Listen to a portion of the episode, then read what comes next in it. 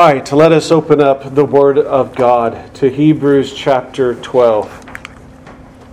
Let us open up once again to Hebrews chapter 12. And we are going to look at verse 14. We're just going to read verse 14. We come once again to the blessed epistle dealing with the aspect of the experience of the Christian. Running the race, looking back in chapter 11 to those who have went before us. Now we enter into this section beginning here in chapter 12 where we have a series of exhortations that specifically are dealing with us ensuring that we end this race that God has called us unto. Hebrews chapter 12. Look with me at verse 14. The Word of God says, Follow peace with all men and holiness, without which no man shall see the Lord. Let us go to Him in prayer. Our gracious Heavenly Father, Lord, we pause and we come before you. And Lord, we just want to tell you thank you for just the blessing that we have received thus far in our worship of you. Thank you for your word. Thank you for, oh, your songs of joy and praise that your Spirit has placed upon our hearts, and we, we sing, dear Lord, unto your glory. Thank you for these many precious, simple, but powerful means of grace. Oh God, to encourage us and to strengthen us in our pilgrim journey here on this side of glory. Heavenly Father, as we come once again to this topic of holiness, we come once again to this dimension of your work that is performed in our lives as your people, understanding you are, as we have already seen in previous lessons, doing an operation in our lives. You are nurturing, you are discipling, you are chastening. I pray, God, that you would give us palatable hearts to hear. Give us, O oh God, ears to accept that which is said. And Lord, help us to grow. Grow in the image and the likeness of our Lord and our Savior, Jesus Christ. We ask your blessings now in his holy name. Amen. Well, if it makes you feel any better in our third message to holiness, um, there have been men who have done many more messages. I've not made it a secret that I've been consulting not only the scriptures, of course, and my private time and devotion and prayer with the Lord as I've considered this verse 14 and this call to holiness. I've made it no secret that I've been reading a lot of Horatius Bonar, Thomas Brooks, and J.C. Ryle, so you keep hearing them come up again and again in my messages. Um, and, brothers and sisters, Thomas Brooks, he preached 58 sermons on pursue holiness from Hebrews 12 14. I'm only on number three. I think we have one more to go. Uh, but, but that is a worthy topic, really, to dig into and to unpack. I believe that uh, oftentimes when we come into messages regarding personal sanctification or a challenge to personal holiness, we're oftentimes indifferent to them uh, because of just our own past experiences. Um, if we're correct in our understanding of Scripture, we understand we still have an old nature. And we understand that we will never be perfectly glorified on this side of heaven. We dealt with those theological errors in the first message. And because of those repeated failures, we come to these things and and we just kind of, in a way, aren't too excited about getting down into the Bible's teachings of personal holiness. But we don't have that privilege, unfortunately, to remain in such a state of mind toward that teaching or that doctrine. We don't have the privilege to have uh, or maintain such a disposition. Well, because quite frankly, just what the text says in verse 14 without this, no one will see the Lord. And so we already looked at it. It's, it's very important that we properly define and understand what it is we're talking about. And I hope after today's message if we've entered into in the past or currently have such a disposition of heart about the call to pursue holiness, to grow in holiness, I, I hope today and then, Lord willing, next Sunday, that we turn a corner and that you would begin to look at personal holiness and sanctification in a little bit different light, and that you indeed would be excited. Your souls would be inflamed and excited to, to really pursue holiness, to really call and ask God in your prayer time to help you to grow in sanctification. Horatius Bonar, I'd like to open up with a thought from him to kind of get us in the trajectory where we're going today. He says, Holiness, especially the type that's being referred to here in verse 14, holiness may be called spiritual perfection, as righteousness is often called legal completeness. And both are exhibited in Jesus Christ. Jesus is the representation, the illustration, the model. Likeness unto Jesus is the holiness here spoken of. He that is holy is conformed to Jesus. Every other ideal is vanity. And that is why, in my approach dealing with what is the biblical holiness here that we're to pursue, without which we won't see the Lord, I wanted to deal first with the errors. And we saw that there are theological and doctrinal errors that have led many to a state of bondage and spiritual depression and destruction. And then we even saw that some of these beliefs can develop in church culture, family cultures, and individuals' lives into certain practices that can also miss the mark of the holiness that's being talked about in verse 14. And so we begin to tiptoe last week into identifying what is the holiness, what is the sanctification talked about. And we had to, to get to that per- correct definition, first looked at what is justification, what is biblical adoption, and then you remember we landed finally on the correct definition of holiness that we are called to pursue in verse 14, and if which no one does pursue, they will not see the Lord. The definition you see in your handout comes, I think, very succinctly from our catechism.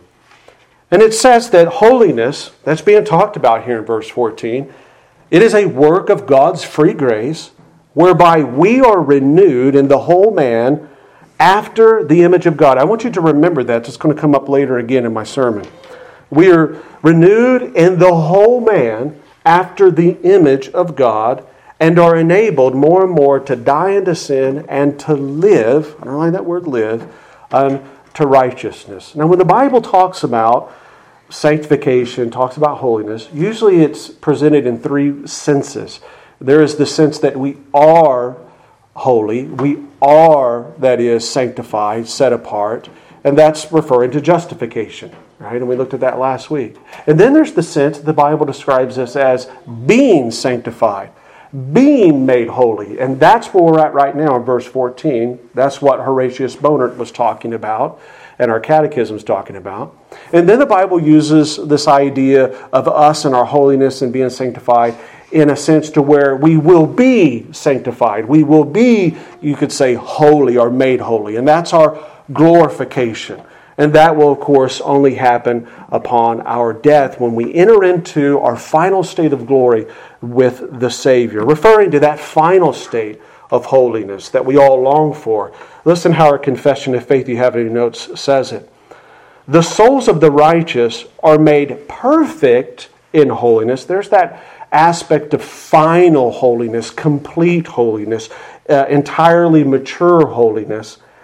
They will be made perfect in holiness and received into paradise where they are with Christ and behold the face of God in light and glory we're talking about, and we're going to continue to develop the idea and the understanding of being made holy. That is, in this journey between our conversion and when we die eventually and enter into glorification, and we are being called today to pursue and to advance in and to grow in this aspect of sanctification. Now, in theology, what this is often called, this progressive journey, you've heard this term, I'm sure is that it's known as progressive sanctification. I like to refer to it because I believe it's more accurately uh, described as experiential sanctification. I understand where progressive sanctification comes from because you noticed in our catechism definition, it is this ability enabled by God's free grace whereby we more and more die into sin and live unto righteousness. So there's a progressive sense. So I understand that. But experiential sanctification, I believe, is more accurate because what sanctification is that we're talked about, being talked about in verse 14, we're called to pursue we're, we're called to go after it. Friends, it is really, the essence of it is the effect, it is the byproduct of living a life in conformity to God's will as it's revealed in His Word. Let me say that again. Progressive sanctification, or the holiness talked about in verse 14, it is in essence a byproduct of something that is produced in our lives as we, by a series of choices, decide to yield unto God's will as is revealed in His Word. That's called obedience. So, sanctification is really the effect of obeying God's Word. And the reason I like experiential sanctification better than progressive, even though they mean the same thing, is because this sanctification that's talked about in verse 14 which is the effect of obeying through a series of choices God's will is revealed in His Word, is not just theoretical. This sanctification is experienced. It's experienced in an individual's life as he makes a choice to die unto himself and to live unto God's will. He experiences it, he knows it. We are cognitive creatures. We have reasons, we have the, uh, the faculties to discern and to make choices, so forth and so on. And as we're going to see in a moment, we've been given the Spirit of God. And so we know we come to a crossroad when it comes to what we want to do and what God's Word says we're to do. And when we make the choice to die into sin and to live in conformity to Christ's likeness, we experience that sanctification. And we'll see in a moment under what sanctification can do and cannot do. We'll see in a moment that it blesses us and it really does help us. But also, not only is it experienced by us personally within the seat of our conscience, it's also experienced to some degree, we have to admit, to those who are closest to us in our lives. Where an individual is growing, is pursuing sanctification, not only will they experience that sanctification and awareness of that growth in their life, but those around them will experience it as well. And all you got to do to evidence that is think about your own experience. Uh, me and Jessica, but when we were married, we were not Christians. When uh, shortly after our marriage, a year to two years into our marriage, uh, God blessed our marriage and our family with salvation. And I could tell you right now, she, I hope, honey, I hope you would say this. She would say to you, as, as well as if you asked me about her, yes, I experienced, I witnessed a change in my precious wife. And she would say that uh, about me. Now, she would probably say of me, she wished that the change was greater and quicker and more advanced when it happened. But nonetheless, she would tell you, yes, I experienced a degree of sanctification that I witnessed in his life. This aspect of uh, experiential sanctification, I think, is brought out wonderfully by J.C. Ryle. Listen to what he says. He says, Biblical sanctification, experiential sanctification, it's an inward spiritual work which Lord Jesus works in a man by the power of the Holy Ghost when he calls him to be a true believer. The Spirit does not only, I'm sorry, Jesus does not only wash him from his sins by the power of his own blood, but he also separates him from the man's natural love of sin and the world. Now, he's not saying separates completely, and we'll work on that, especially that'll come out in the next message. But there is a sense in which, upon conversion, being regenerated, there's a separation that takes place from the natural love of sin in the world. And then Ryle says the Spirit places within the man a principle within his heart, and it makes him practically, that's the word, experiential aspect, it practically makes him live a godly life. So when we talk about this verse 14, sanctification, it is tangible. It is something that's discernibly objective that you will see, sense, and experience in your own heart. Uh, and that's an important aspect to, to, to bring up. We'll see in a moment. But it also will be something that others can see in your life as well. So, sanctification, friends, as I said, is always experienced. It's much more than just a theological theory. Now, it's important that we nail that down because listen to what Ryle says if you choose not to agree with that. He says, quote, The man who supposes that Jesus Christ only lived and died and rose again in order to provide justification and forgiveness of sins for his people has yet much to learn. Whether he knows it or not, he is dishonoring our blessed Lord and making him only half of Savior if this sanctification does not result in a changed life. You're deceiving yourself, basically, Ryle's saying. Why is this all important? Well, it leads us into our first heading you see in your sermon notes. It leads us into understanding what holiness that's being talked about in verse 14 that I'm advocating is experienced in a real objective way, what it can do and what it cannot do. Well, first of all, let's just be really frank about this holiness, this growth in holiness, predicated upon a principle that's given to you by the Holy Spirit to die unto self and to live more to God's will. This cannot justify you. And we dealt with that a little bit last week. Remember that when we were dealing with justification, adoption, sanctification. But let's just get it out of the way again here. It cannot justify you. I would go to Isaiah 64 6 there's many other passages in the Bible to demonstrate this. But there, Isaiah makes it very clear when it comes to our holiness, our good works, our good deeds, our good things we can do.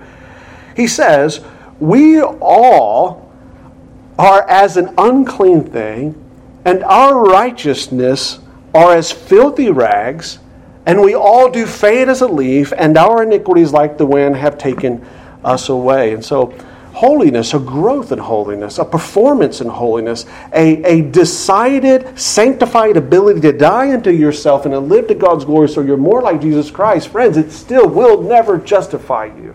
And it's important to keep that category of understanding in its proper place, especially in light in the rearview mirror, as we considered in our first message, all the theological errors which tend to conflate how a person is justified with holiness, right? do we or do we not in our traditional hymns sing with joy this reality of what holiness cannot do? It cannot justify us. We know it cannot. We sing, for instance, What can wash away my sins? Nothing but the blood of Jesus. What can make me whole again? Remember the catechism definition? The whole man in the image of God. What can make us whole again? Not my holiness, not my performance, even though it's to be pursued no, nothing but the blood of Jesus. And thus, biblical sanctification, experiential sanctification, it is not for the purpose of convincing you or anyone else that you are justified before a holy God and creator because there were times where Jonah, David, Abraham, Moses, all the people, no, I can't say that. Many of the people talked about in chapter 11 if that was the case, if their outward holiness was to prove to you or those around them that they were indeed justified before God, friends, there were times where they could be called into question. Amen. And if any of us are honest in here, I'll put myself on the spotlight.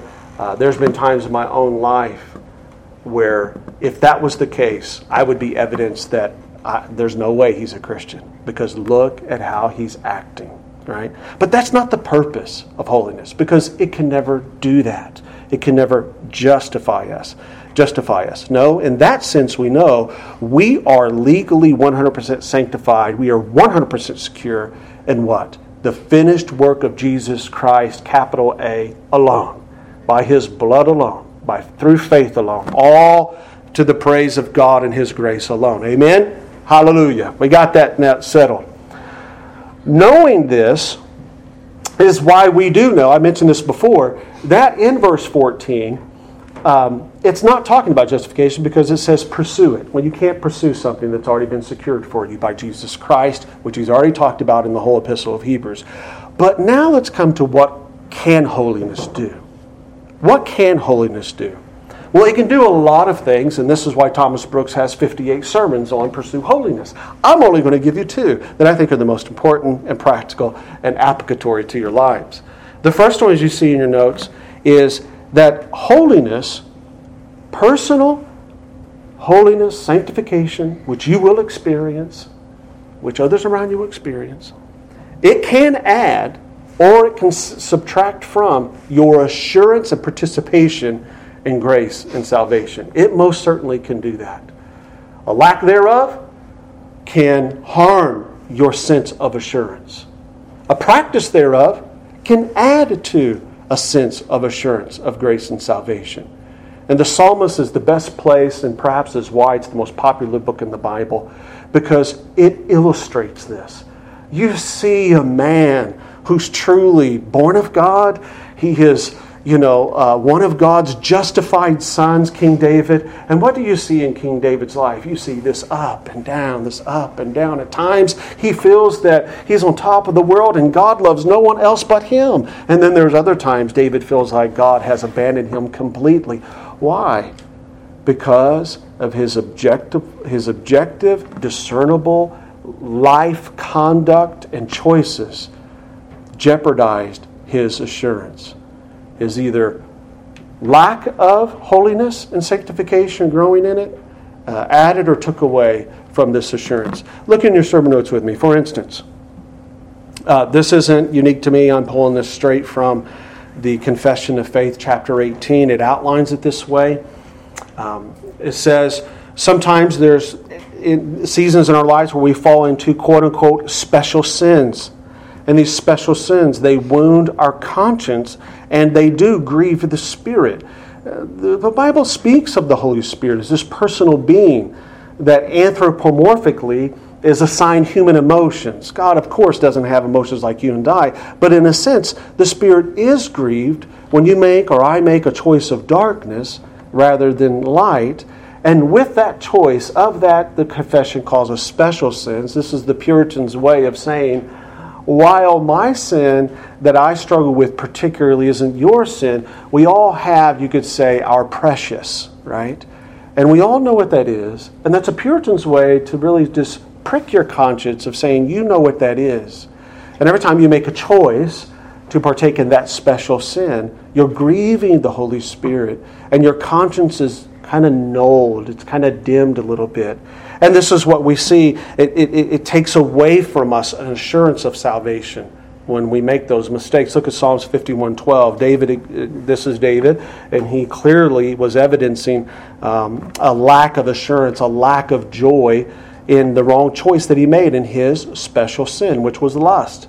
He said to God, Restore to me the joy of your salvation and uphold me with a willing spirit. So you see there what holiness and sanctification can do it can add or it can take away from your joy. David made an unsanctified choice. And look what it did. It, it, it took from him, he, he sensed the joy of the salvation. He actually sensed that there was something different in my uh, relationship with my God. Of course, he's not talking about total abandonment, which he'll get to in a moment. He feels like he was totally abandoned. In other words, friends, when David's writing this, David wasn't writing this going, he pulls out, for those who can't see over here, I got, I got my confession of faith in my pocket here and I pull it out and I look at it. Oh, and it's citing those Bible verses that says I'm justified by the free blood of Jesus. And he folds it up and puts it in his pocket, and he's thinking in the back of his mind, oh, I'm really saved, but God, will you restore to me the joy of my salvation? See, it wasn't like that. It truly did rob him of his joy. It truly did grieve him of his joy, the lack of sanctification. So, in contra, what, what can sanctification do? What can holiness do in your life? It can add to your joy, can't it? The opposite is true.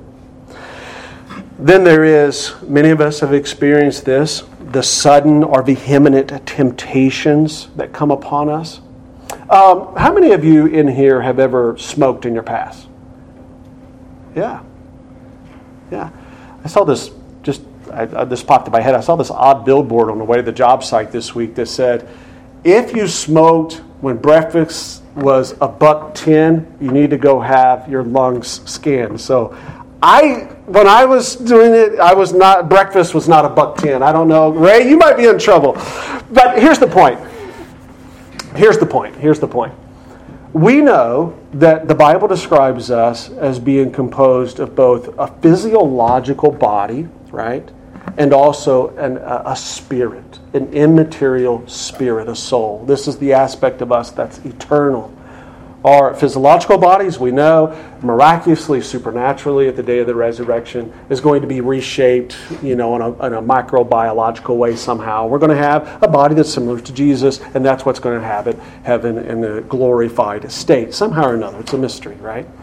But we do know, I emphasize that, because through our choices, whether it's picking up and introducing nicotine into our body, whether it is picking up and adding any kind of stimulant in our body, whether it be caffeine, uh, I know we all here as Americans love our coffee, right? Uh, you try to take that cup of coffee away, what's going to happen? Your body's going to react to it, isn't it? Well, friends, when there's certain sins, you know what? Let's just say this, and I, I know you know this, but let's just say this. What is sin? Sin is a transgression of God's moral law and a lack of conformity to it. A lack of conformity to it. Do, not doing what I know I ought to do.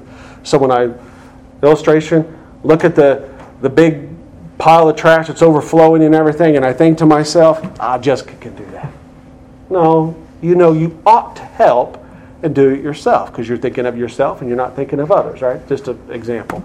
Um, not trying to step on anybody's toes there, but that's just what came to mind. So that's sin, right?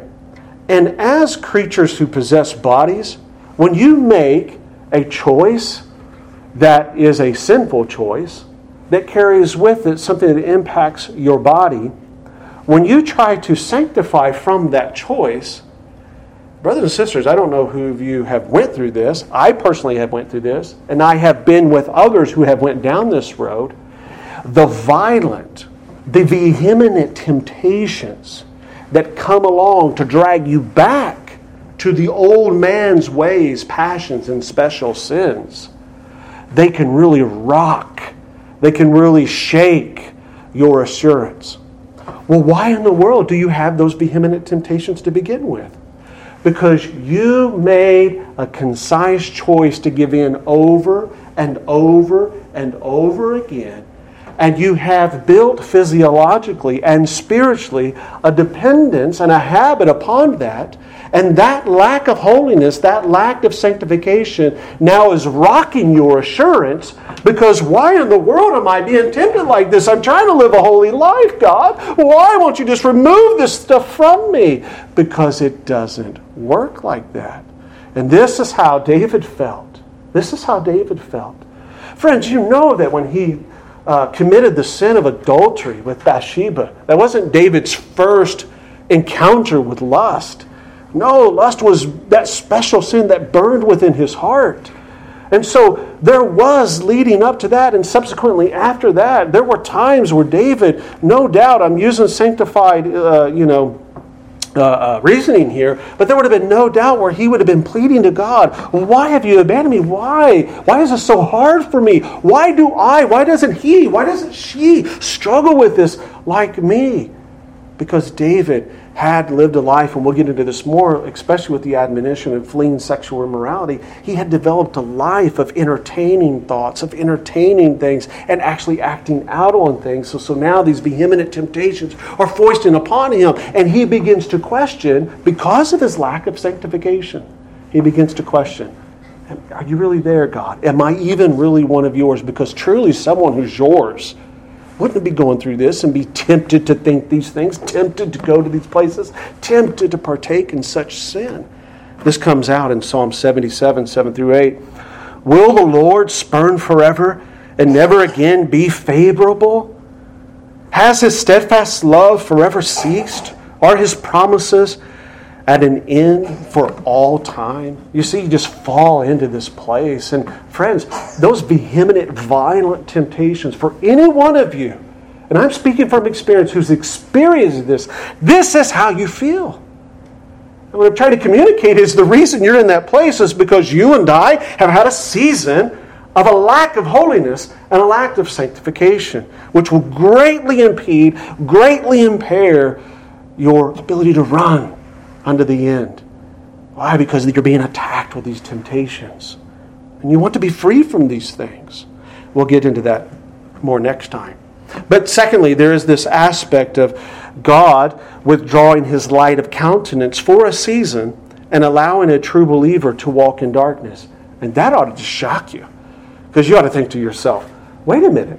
I thought that God was good. I thought He was God of purity and light and loveliness and etc. etc. Why in the world would He uh, distance Himself from me and actually allow me as one of His sons to walk in darkness?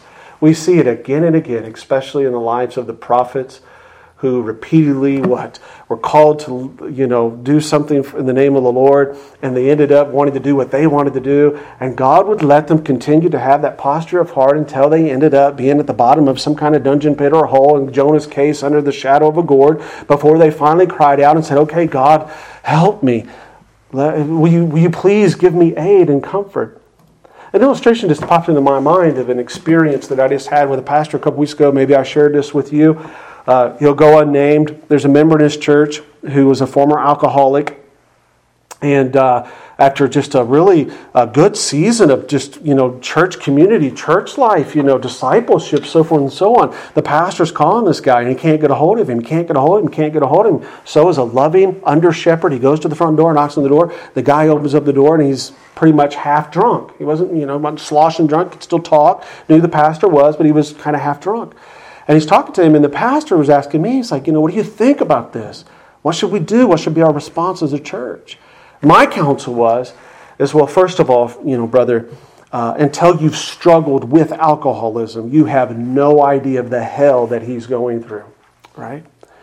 And what you need to do is in all love and compassion as concerned under shepherd for a sheep that's feeding on poison berries, go to him and say, Listen, I love you, man. I know you don't think I love you. You think I'm trying to take away, you know, that what you want the most. But please, this is going to lead you to a path of destruction. You must flee from this. Turn with this. I'm here. I'll help you. I'm committed to Christ and to his people and to you, my fellow blood bought brother, etc., etc. I said, and expect he will tell you, I don't want to hear about this. Get out of my face.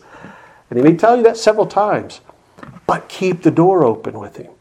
Tell him, all right, listen, when you get down to the bottom, and you will get to the bottom, that's where you're headed. Here's my phone number. Call me when you get there because I'm here waiting to help rescue you from the bottom. I told the pastor, I said, if he is truly one of God's sons, God may let him go all the way to the bottom of that alcoholic pit just to magnify His grace and His love in that man's life like that man has never experienced before. And perhaps some of you in here have experienced that. I know I certainly have. Going my own way, doing what I think I want, thinking that this is the best way out, etc., etc. And God said, okay, go ahead. I'll let you walk in your blindness, in the darkening understanding of your unsanctified mind. And when you get down to where you finally realize that my way's the right way, I'll be right here for you. And that's what happened. Well, when those things happen, when we're walking not in holiness, but a lack of holiness, we will cry out, like the psalmist in Psalms 30, you see in your notes, verse 7 By your favor, O Lord, you made my mountain stand strong. But notice what he says. He says, You hid your face. It was as though you were hiding from me. And indeed, God was, because in his wisdom and his providence and his most holy nurturing of you, that's what you needed. And perhaps someone here today, you're thinking wrong things about God. You're thinking wrong things about yourself. God will let you walk down that way in order to get you to a place where you finally will see, yes, the way of holiness, the way of obedience, the way of sanctification. That is the better way. That is the way I want to walk. But not only does holiness play this vital role in our experience as Christians of a building up our assurance or taking away from it. It also very powerfully, and this is why we must preach per- verses like this and rightly interpret them in a correct way because it prevents presumption and self deception in a person. God designed His Word, the inspiration of His Word, to put these guardrails here to keep hypocrisy out of His new covenant community. Because there are some presumptuous persons who profess to feel a certain confidence and assurance in the gospel of Jesus Christ, but in their lives, there really is no scriptural warrant to validate that. Many of you, uh, you, you, you, like, uh, what's his, uh, his name? Paul Washer. I'll never forget Paul Washer preaching a message one time. And it, and it really struck me when he said it. He said, he was talking about the presumptuous man. And he said something to, you know paul washer he's talking about in the sense you know you got the you got the nice bible and you, and you got the christian t-shirt and the christian necklace and he's kind of going down that road painting this picture of a professor. And he says i don't want to hear what you say you believe. I want to see your life and see if your life evidences what you believe you know, now you could take that either way. You say, oh, that's neo legalism, that's neo nomianism, you know, he's preaching works and all that. No, really, what he was preaching was what we're talking about here. Um, there's much more to being reborn in the image of God and the whole man than just the theological encyclopedia you have in your mind. And it lives out itself in our lives. And, and that's what is being really presented here. That's the guardrail, uh, guardrail, sorry, the prevent presumption of such a person who says, Yes, I'm a Christian but yet, when you examine, really, it's not really us examining. It needs to speak to them. They need to examine their life. Where is my affections? Where is my love? Where is my passions? Because there's where your treasures truly are. In other words, there's always among the visible church people who think well of themselves much more than when the all seeing God eye looks upon them and he thinks. Now, while it is true, experiential sanctification may not be for the purpose of convincing us whether we're justified, friends, it certainly is intended to add to the joy and the assurance that is intended for the purpose or for the person who's received the gospel of grace and salvation. That's what it's intended for. Now, this is the transition that I hope excites you to pursue holiness because its intention is not to prove you're justified. Its intention in God's plan is to give you the full assurance and joy that you truly ought to have as one of His sons and daughters. Understanding what biblical holiness can do, it is not a wonder. It is not any amazement to us why our loving Father places so much emphasis upon it, not only in Scripture, but also in the teachings of Himself, His holiness and our holiness. Have you ever noticed in the Bible? There's always this emphasis upon God's holiness. And then we see from time to time where He connects His holiness and our holiness. Why is He doing that? What is the purpose? This is where it comes to the surface. There's many places in Scripture where God draws our attention and emphasizes both His holiness and man's holiness. And I think it's here, beloved, when we purposefully just slow down and examine and consider this connection between God's holiness and our holiness, it will enlarge our appreciation for this call to pursue sanctification. Despite our past failures, despite how it's been presented to us before, despite being indifferent to it and, oh, I just uh, you know, can't get muster up the strength to do it again. Just consider a couple of things here as we tiptoe into this. Let's begin by remembering first of all Genesis 1:27. There you guys know it says that God created man in his own image. In the image of God he created man. Now, John Gill, he says in light of this being created in the image of God, this image that we bear of the holy God. He says that this consisted in our first parents of their purity, their holiness, and righteousness. That is why they were to be God's vice regents, God's ambassadors, God's That's. That's the best word. God's vice regents, God's um, can't go no farther than that. But be careful. Ambassadors here in the created physical realm was Adam and Eve, possessing this purity, possessing this holiness, and this righteousness, as Gill says, they resembled their Creator God. Now, this is what Gill is not saying in modern evangelicalism, especially amongst the more charismatic branches. Gill is not saying that they are divine in any way, friends. He's not saying that they were little gods in any way. No, he's being faithful to the text that in some way man was originally created in the most blessed image of God. And that they were placed in this physical realm to be the ambassadors and have dominion as vice regents and resemble that reflection of God in all of its purity, holiness, and righteousness. And what Gill's really doing here is describing the attributes that God the Creator he chose to share and that man actually can possess. God chose to share certain attributes with his creation. Think about that for a moment. God, when He created mankind, He said, I want to create them and I want them to be able to experience my purity. I want them to be able to experience the holiness that I have and the righteousness that I enjoy. He wanted that. And He gave us the capacity to experience and to know it. And so, in their original state, Adam and Eve, they did possess all purity in a human sense. They did possess total, complete holiness in a human sense. And we know from the narrative in Genesis that their communion with God, we get these phrases, don't we, of Adam walking in the garden with God, this closeness, this intimate connection, a full bliss and happiness. We know that in some sense they were completely happy and they were completely blessed in that state of being created in the image of God, partaking in the communicable attributes that God chose to bestow upon them as His people. But sadly, their choice to disobey God's will, what was His will? His will, if you truly think about it, was centered upon protecting the happiness and the safety that they enjoyed as His image bearers in the created garden that He placed them in. Don't eat of that. Why? Because you will surely die.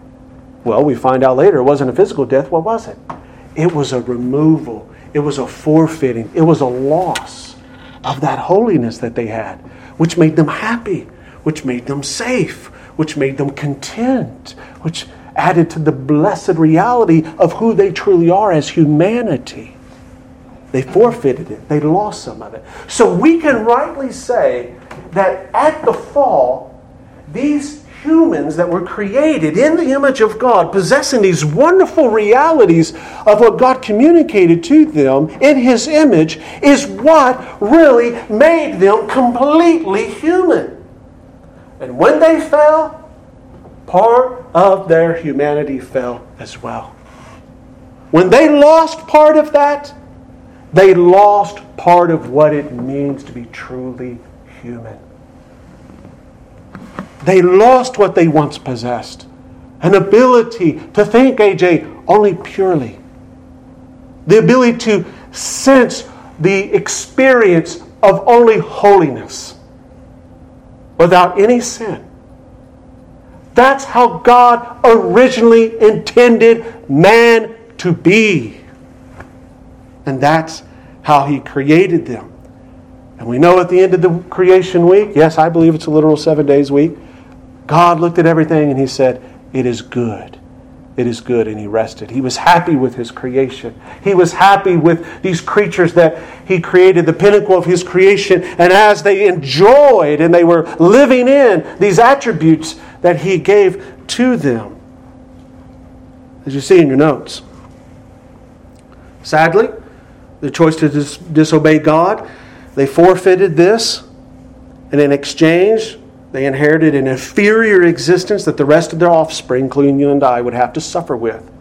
But the Bible sets forth, this is what I want to draw your attention to. The Bible sets forth for us, and I believe this is what verse 14 is really thrusting and wanting to, to really get us to understand. And we're going to see this in some subsequent verses after verse 14. But the Bible setting forth an understanding that by communion with God made available through Jesus Christ, we can once again partake in the holiness that was lost in paradise. Let me say that again carefully so I'm not misunderstood. The Bible is setting forth again and again that by communion with God through Messiah, we can once again experience, we can once again know the holiness that our first parents lost in paradise. Now, remember the introduction of my message when I said it talks about holiness, the Bible does in three different ways? You have it, justified. You're being made holy, but you never will, don't misunderstand what I'm saying, you're never going to experience perfect holiness until you're free from this body of death. And so, through Messiah, yes, we are called in sanctification to reach back and reclaim the holiness that was lost, but not in a sense of sinless perfection. That's absurd. You can't do that because you still have this remnant of the old self. We'll get into that more next week. But let us also appreciate, let us also see the big picture here in this call to sanctify and to pursue this holiness.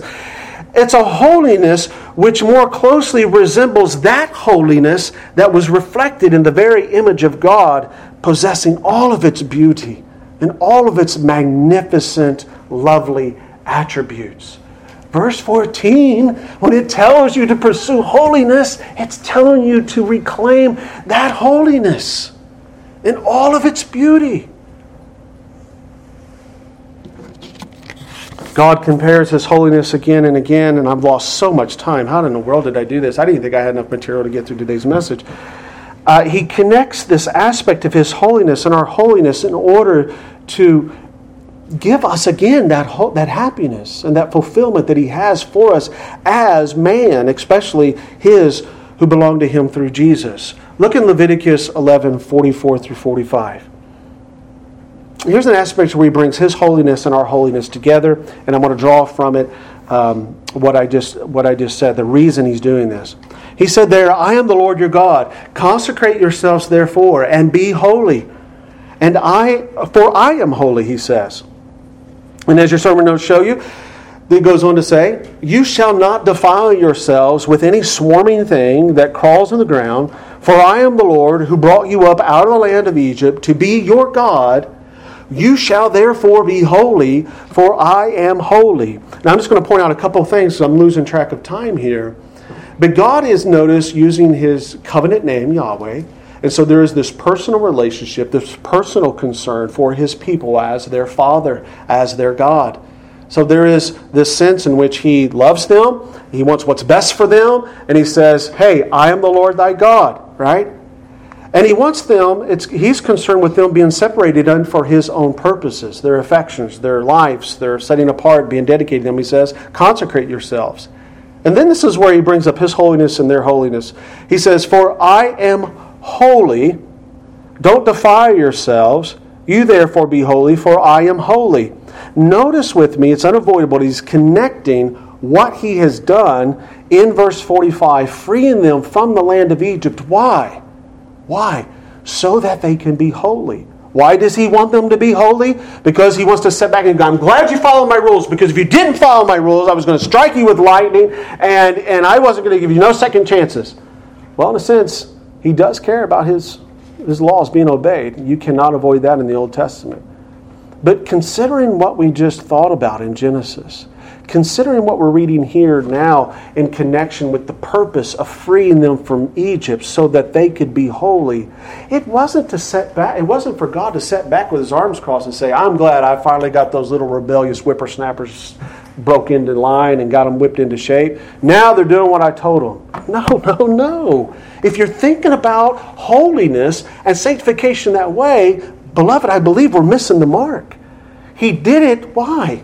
Because he wants them to be restored in that which he created man for to know him, to walk with him, and to grow in him. That's the picture.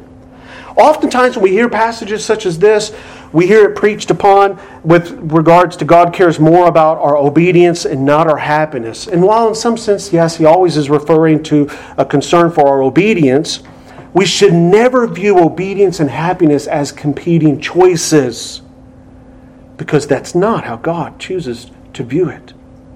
The command to holiness here in Leviticus is inseparably connected to the well being and the happiness of the Jews, especially, friends, when they're at a time surrounded by dark paganism all around them and idolatry. And to step into that mistake could lead to utter destruction. So you see, behind the command to grow into holiness and to be holy as I am holy, now that I got you out of Egypt and practice holiness, there's a loving disposition behind it to make sure that you are protected as one of my sons and daughters. And in this light, God's call to holiness and obedience is, in fact, the pathway to true safety and happiness. Do you see that? As it was originally designed by God before the fall. God's call to holiness, God's call to obedience, is in this context the pathway to their safety and their happiness, because we know what happens when they did not obey God. Their lives were really horrible, weren't they? They had plague after plague, army after army, etc., etc. Because they yielded for, they wanted to give their, their life and their affections over to the pagan idols.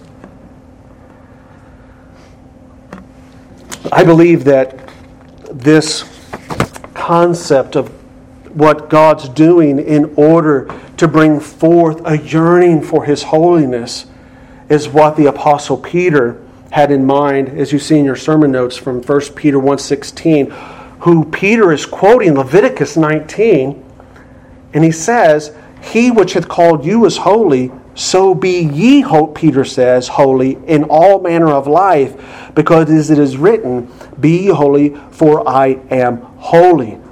Now, God's holiness here through inspiration of the Spirit by the Apostle Peter is now expressed, is it not, as being in unity with Jesus Christ. He, 1 Peter 1.16 says, He which hath called you, what do you mean? Called you through the gospel, in unity with Jesus Christ. Now Peter is expressing being intimately connected with Jesus is the pathway to this holiness. In these texts, brothers and sisters, and many others like them, it is as though our Heavenly Father is communicating to us that in order to receive all that He has truly desired for us and to give us as experiential cognitive creatures, sanctification and holiness is that pathway that must be journeyed. If you refuse to take it, you're forfeiting everything that your heavenly loving Father has in store for you. Imagine with me just for a moment if I describe to you this wonderful place. It's a destination where you could experience some of the most delightful, emotional, fulfilling things that you've ever experienced as a creature, as a man.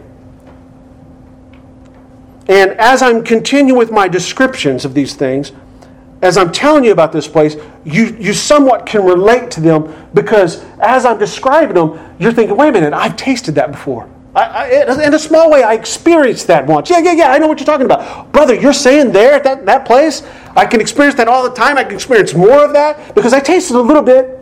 And oh man, I, my heart longs for that. Yeah, yeah, I'm telling you, that, that place is real. You can go there. there there's a way to get there. I promise you. But in order to get there, in order to get there, you've got to give up some things. And the things that you have to give up are things that you otherwise never think of departing from. Now, these things could be all sorts of things beliefs, possessions, relationships, habits, or practices. And for each one of us, going back to what I said earlier, it's different for each one of us.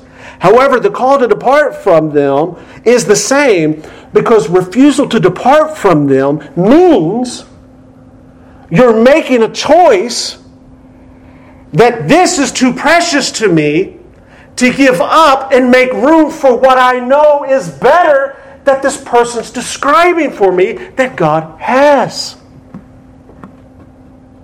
The place is true, the place is real. But we must die and we must depart from certain things that in the present seem like we can't live without them. But oh, yes, you can, and you can obtain more of that which you know your heart through the Spirit is telling you to be true. Whether it is more patience, whether it is more long suffering, whether it is freedom from lust, whether it is freedom from all sorts of different things, whether it is to grow in more love, whatever it is, that place is true. It is real. God wants you to be filled with that. He wants you to live in that. He wants you to know and experience the blessings of what it means to be a follower of Jesus Christ and to walk in his ways. In essence, I believe this is the understanding and the perspective properly of personal corporate sanctification that we need to cultivate in our own lives, in our families, in our churches. Sanctification is not the goal of following rules. In your parenting, there has to be rules, but that's not the goal. In our church, we have to have constitutions and doctrinal frameworks. Yes, but that's not the goal. The goal is for all of us to grow, as Bonar said, in the likeness of Jesus Christ. Why do we have those guardrails? Because there's poisonous berries over there, and they're definitely not going to promote likeness in Jesus. So that's why they're there. But the goal isn't that I got to follow those in order to be holy. No, no, no, no. You're missing the mark. They're there for your protection. They're an avenue to utilize in order to grow in sanctification and holiness. We, as Christians, here in verse 14, are being called to pursue a journey, I believe, to reclaim that which was lost to sin Thomas Brooks wonderfully says again sanctification is designed by God to make his people holy that they may be happy. Well, Lord willing, next week we'll consider the source of our holiness and pursuing it uh, more in depth. Now that I hope you agree with me that the main goal of holiness and why it's so important is because of what it can do in your life in your experiences as a Christian and becoming more like Jesus. And so next week we're going to look at the source of that that you're called to utilize. You're not in this alone, and what that looks like, so forth and so on. But let me conclude with this thought. Nowadays, we don't hear much about holiness anymore from pulpits. It seems, at least to me, that is, that the majority of evangel- the evangelical community, if it's reflected by contemporary Christian music, if it's reflected by much of contemporary preaching, it focuses, focuses way too much on God's love and how He's there to help us through all of our hurts and pains. And, brothers and sisters, hear me clearly. That is certainly true. Amen. God is very much love. God is certainly there to aid and to comfort us in our times of need. But where are the messages about holiness? The right understanding of holiness. Because, especially as we've been considering today, if we, like our Puritan forefathers, are on the right track about this way to happiness, this way to love, this way to joy that we all so long to have more of through the pathway of holiness, God has actually made it possible. All the other replacements for happiness are, in fact, if you think about it, misplaced attempts and distractions that keep us dependent upon emotionalism and superficial gimmicks that, like a cheap band aid, doesn't stick on for very long. Jesus, brothers and sisters, He purchased us. He then sent His Spirit, the Comforter, to enable us. And this is why Jesus repeatedly calls us to cooperate with His Spirit to reclaim the holiness that sin stole from us by conquering sin's power in our lives, one choice, one battle at a time.